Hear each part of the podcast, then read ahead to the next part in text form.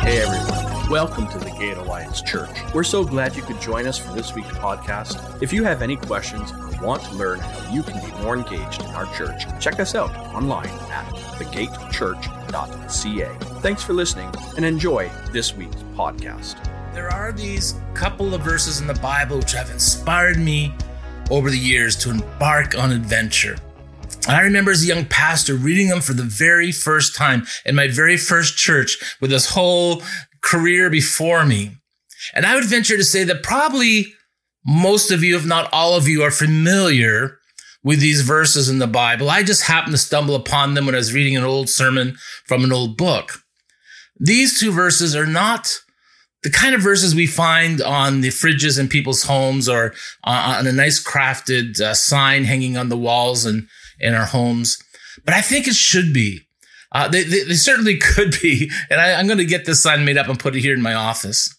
Though we're officially uh, finished the moving forward series, this this message really f- is good as a good follow up because it has everything to do with moving forward in your life and in the life of our church. It is the call to launch out and better discover the powerful and impressive works and aspects of God in our life. I'll tell you this about this passage I'm thinking of today, that the very first word is some. The word some tells us a lot about uh, this passage and understanding uh, this passage. You see, the word some means not everyone. and the fact is that we're about to read is not true, will not be true for everyone. It could be true, and really it should be true, but it won't be true because only some will accept the call to discover the adventure and thus, thus better understand uh, the power of God. So where do we find this passage I'm talking about? Where's this passage of inspiration, mark, and adventure that you're referring to, that you're teasing us with? Well, we, we come across in Psalm 107 in verses 23 to 24. It says this, some went off to sea in ships, plying the trade routes of the world. They too observed the Lord's power and action, he, his impressive works on the desperate seas. So we begin with some went off to sea in ships. And what did these some discover? We see how these some who were ventured out were able to, to observe the Lord's power in action and his impressive works. How many of you would say to me, if I could ask you, if we were in a room together, um, I'm in the market to see the Lord's power and impressive works in my life today. I would love to see some of that. Uh, I think all of us would be. Some of us might be apprehensive to and hesitant to actually put up our hand and say that I am or speak out saying, that's me. I need that. I want that. See, the Jewish people who first read these words, this, these words in Psalm 107 were, were certainly apprehensive. You see, they were not seafaring people. They did not like going out in ships on seas. We know from reading our Bible how even, you know, some fishermen, these, these, these fishermen, that these disciples, uh, would would become terrified in a storm just on the lake, the lake of Galilee. But Israel's right on the Mediterranean Sea, this huge body of water, and they were fearful about venturing out onto its waters.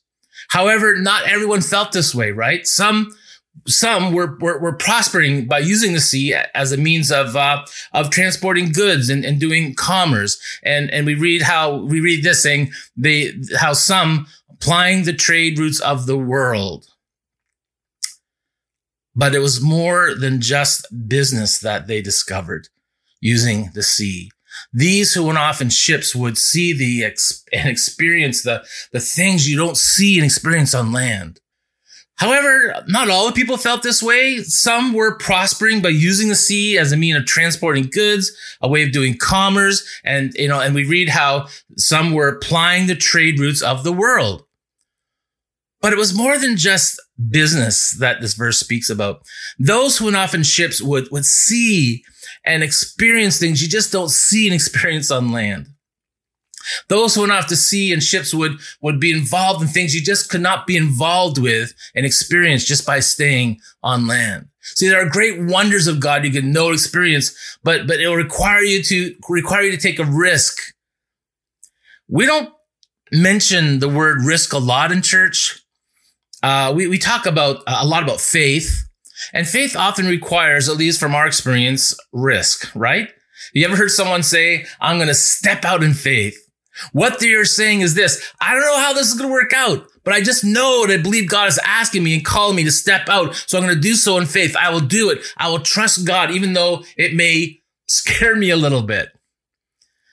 How many of the stories in the Bible of real people just like you and I who really walked this earth, who really knew God, and God really called them to step out in faith?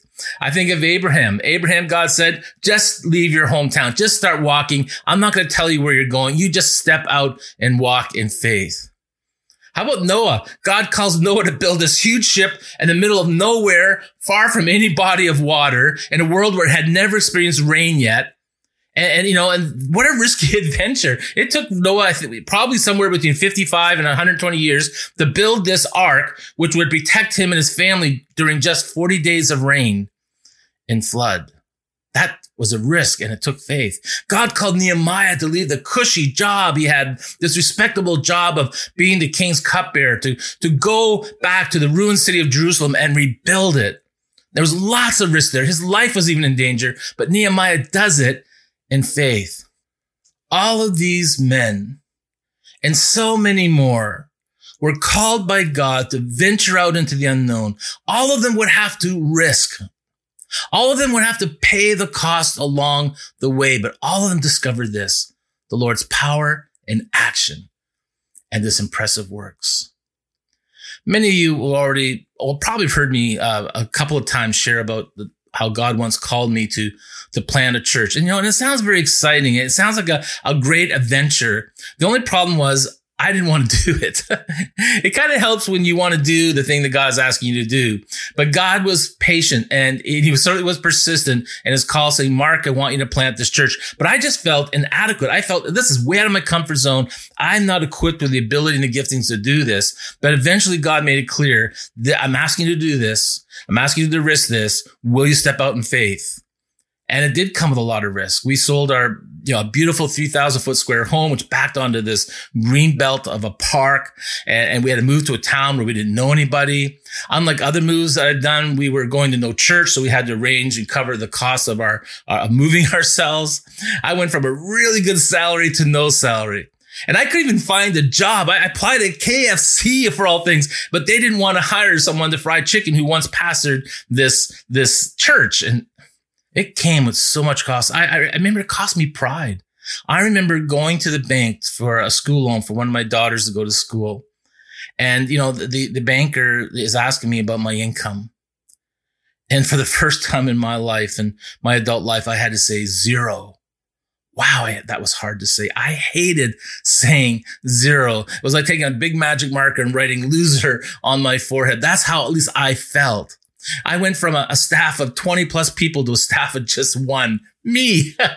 I went from a nice church office with support staff to a home office downstairs. And to say I was out of my comfort zone would be an accurate description of how I felt in that situation. And there was a cost. There was this financial cost. There was an emotional cost. There was a professional cost. But you know what? There was a reward. I don't know all the reasons why on this side of heaven, why God called me to plant this church. I, I, I, have, I have some understanding, but I believe one day I'm going to find out a lot more. But I do know this right now. The Lord's power and action in his, pref- in his impressive works. I saw that like never before in my ministry. Uh, stepping out in my comfort zone, taking these risks. I, I told you some of the stories before, but they still amaze me. I remember that I was driving through this town that we moved to and, and stopping in front of the school. And God said, this is the school you're going to meet in. And I, it was called, I think it was Hillside School. This is, so I sat and prayed and said, God, I hear you. I will, you know, I'm going to, I'm going to believe you. I'm going to ask for this school. And when I called for this school, when I found out about this school, I, I found out this town did not rent schools to churches. They, they, it was a very dark town. Uh, they did not have a good relationship with the church and uh, and they would not rent out the schools. But I thought, well, I'm going to try. So I called and said, I would love to rent Hillside School. And the lady on the other side said, well, you know, we don't rent out the churches. And I said, I know, I heard that. But she said, I can give you an application, and um, if you want, just uh, fill this out, and um, we'll, we'll see what happens. And so I filled out an application and sent it in.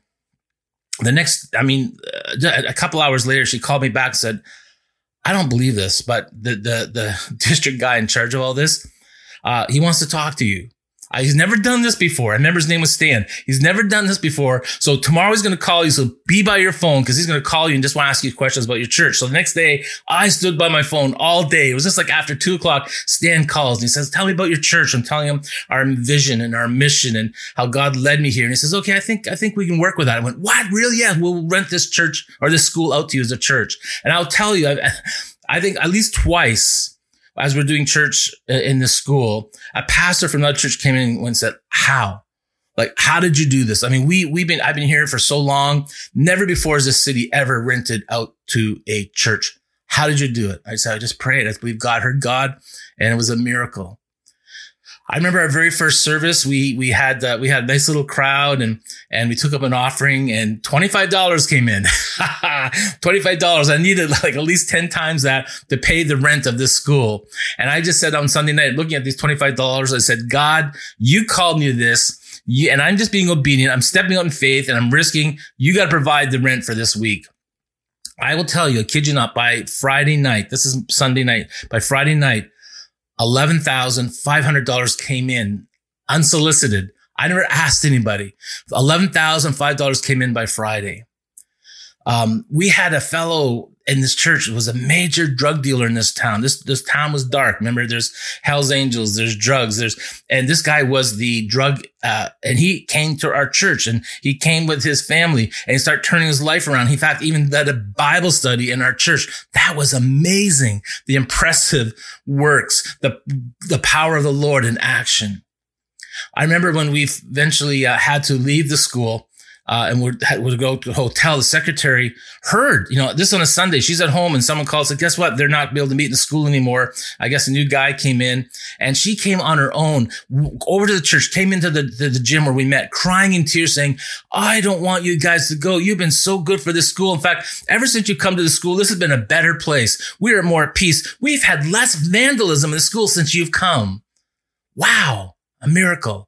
These are just some of the stories. And, and a lot of people will, will want to experience these sort of blessings and see God, the power of God at work in their life. And a lot of people will want to, but only some will actually see it. Why? Because only some will step out and risk going to the places where God is calling them to go. Why is that? Well, I believe one reason, a major reason is fear. The place where they now are is, is familiar.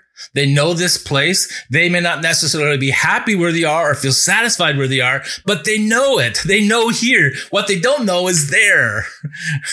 so, you know, Moses, you know, Moses was that way, right? Moses wanted his, his, fellow Israelites to, to be free from slavery in Egypt. So much so he actually killed an Egyptian who, who, who was mistreating a fellow uh, a Jewish slave.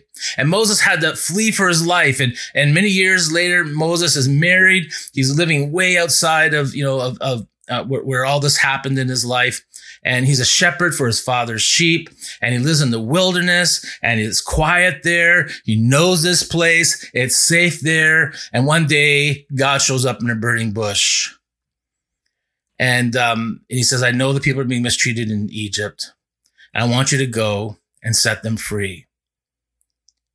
Though Moses wants this, obviously enough that he would kill for it, it, it, it he, he was hesitant.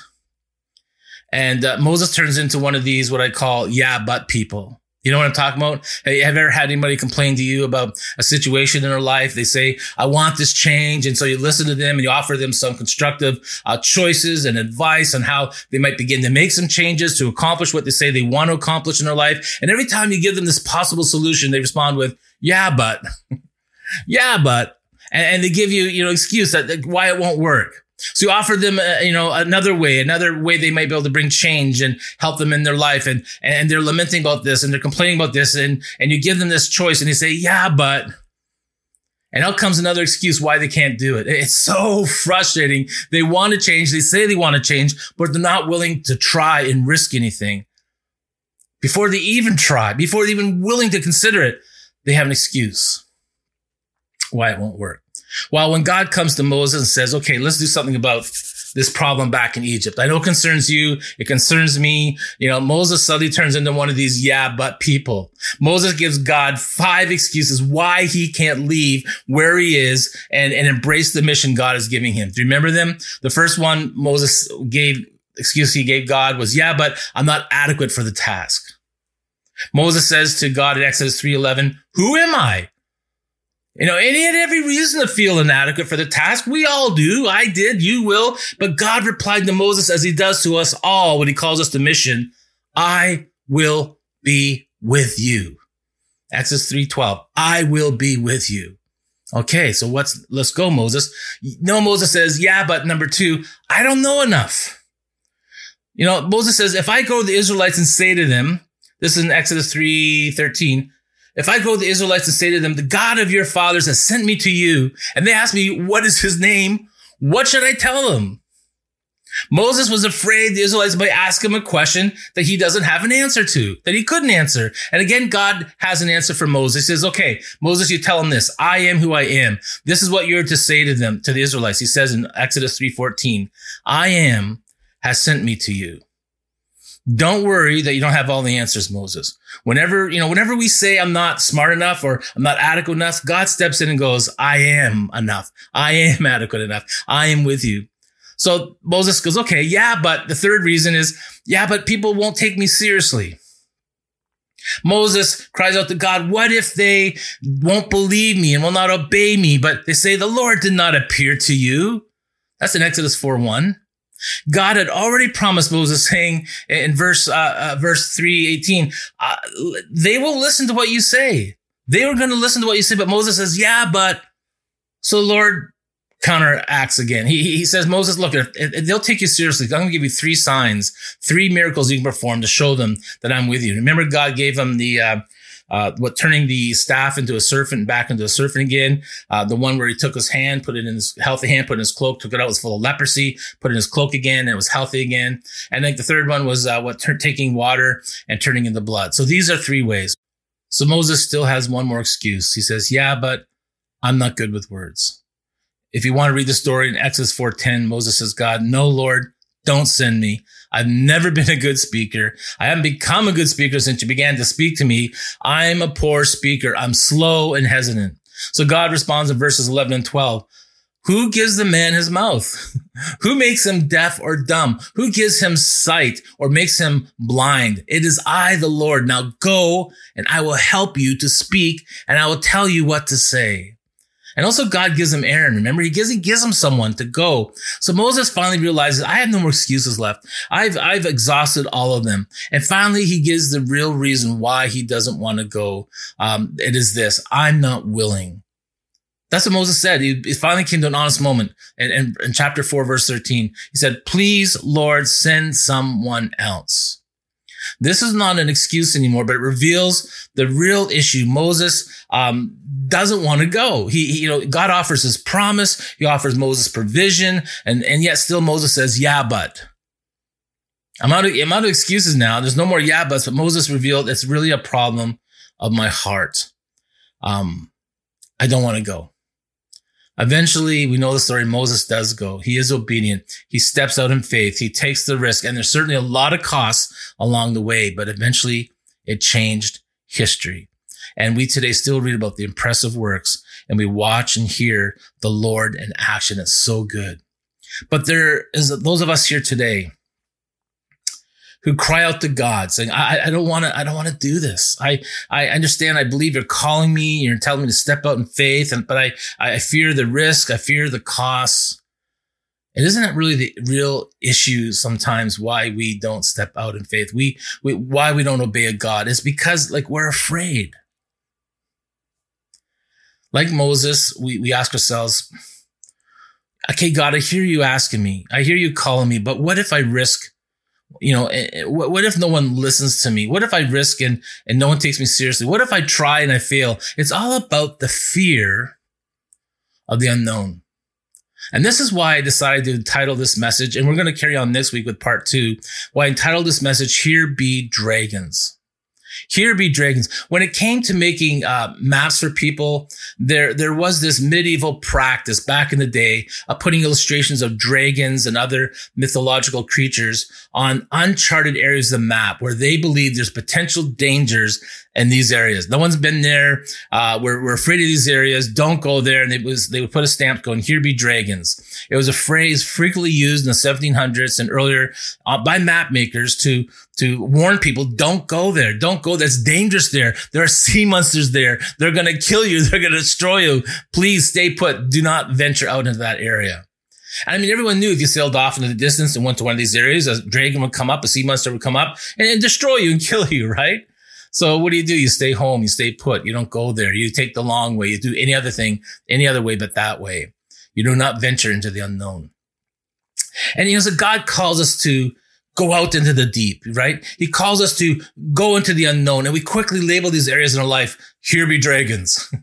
You know, I, this is unknown that, something bad's going to happen there. And, and we're confronted with new possibilities and to seek new things that we've never experienced before. And we're quick to label these territories God calls us to as here be dragons. And we stay put. You know, it's really the dying words of the church. The dying words of the church are, is, but we've never done it this way before. Here be dragons. It is what caused the one talent servant to lose out on his master's reward. He exclaimed, I was afraid, so I hid. Here be dragons. What if I try this new adventure and it doesn't work? Here be dragons. What, what if I mess up? Here be dragons. What if I try to grow, but then there's this cost and this sacrifice that I just, I just not ready to do. I can't, I can't do it. I would never be able to do it. Here be dragons. What if I venture out and people discover just how insecure I actually am? Here be dragons.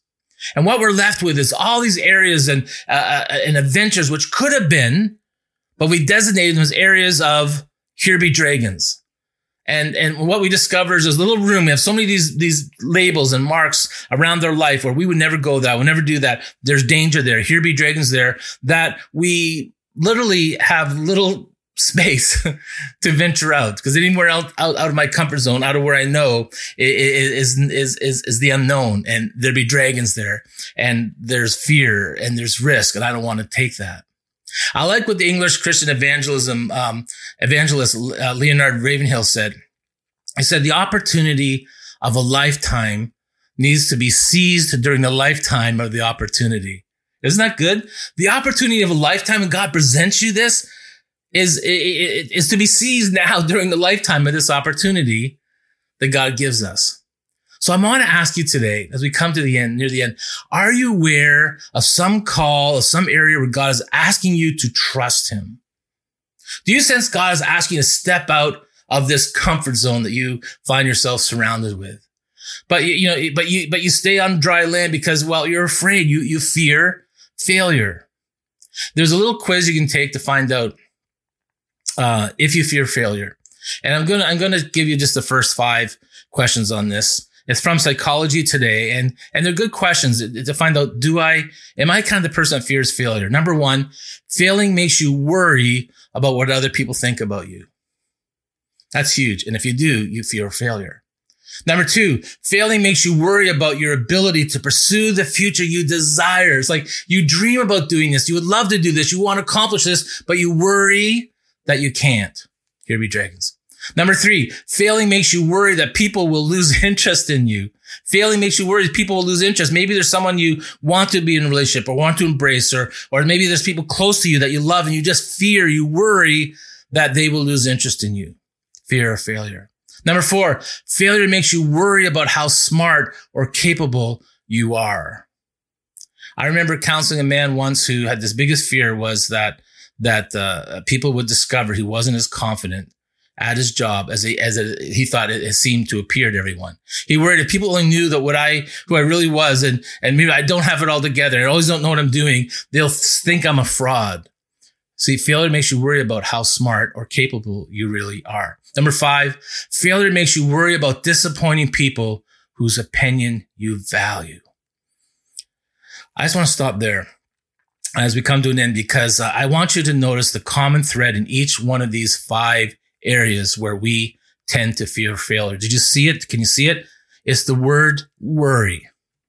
And we recently went through a whole series on Sunday mornings and, and a, a church wide and really community wide life group called Be Anxious for Nothing. And it was based on these words of Jesus who tells us, never worry about anything. This includes fear of failure. Never worry about anything. So we're going to pick up next Sunday. We're going to take from what we started today, here be dragons and all the reasons and excuses and, and start picking up about never worry about anything. Why we can go in faith and, and boldness to see the impressive works of the Lord, to see him in action, because when he calls us, he goes with us. So we're going to continue next week. Let me pray with you today. I want you to take take two. I just want you to spend two minutes right now. And as I, before I pray and, or as I pray and just think, God, is there any area in my life that you're calling me? Is there an area where I'm not trusting you? And, and you're saying, I, I really want you to step out and do this. And it's, you know, I want you to trust me. And I know there's risk and I know there'll be cost, but, but I want you to go with me. Would you be willing to listen to God and, and respond to him in these next two minutes and, and certainly beyond the next two minutes? Let me pray for you. God, I thank you for your word.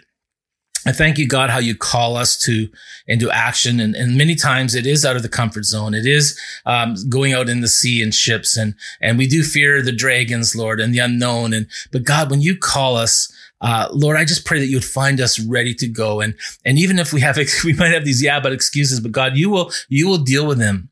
And Lord, the real issue of our heart is do we trust you? Will we obey you? Do we believe you? Do we have faith in you? Lord, speak to us now about those areas in our life, I pray in Jesus' name. Amen. See you next Sunday.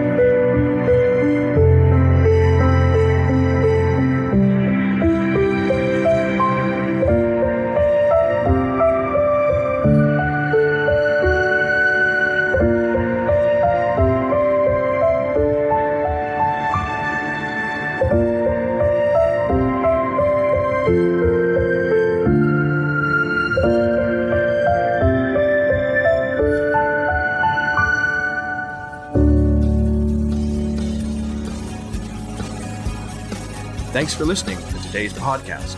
We make these messages available to give you a window into our church, but also an open gate for you to join in with our community. Our Sunday service is at 10 a.m., and we look forward to seeing you soon. And know that there is a place for you at the gate. Please remember to visit thegatechurch.ca for more information about our church.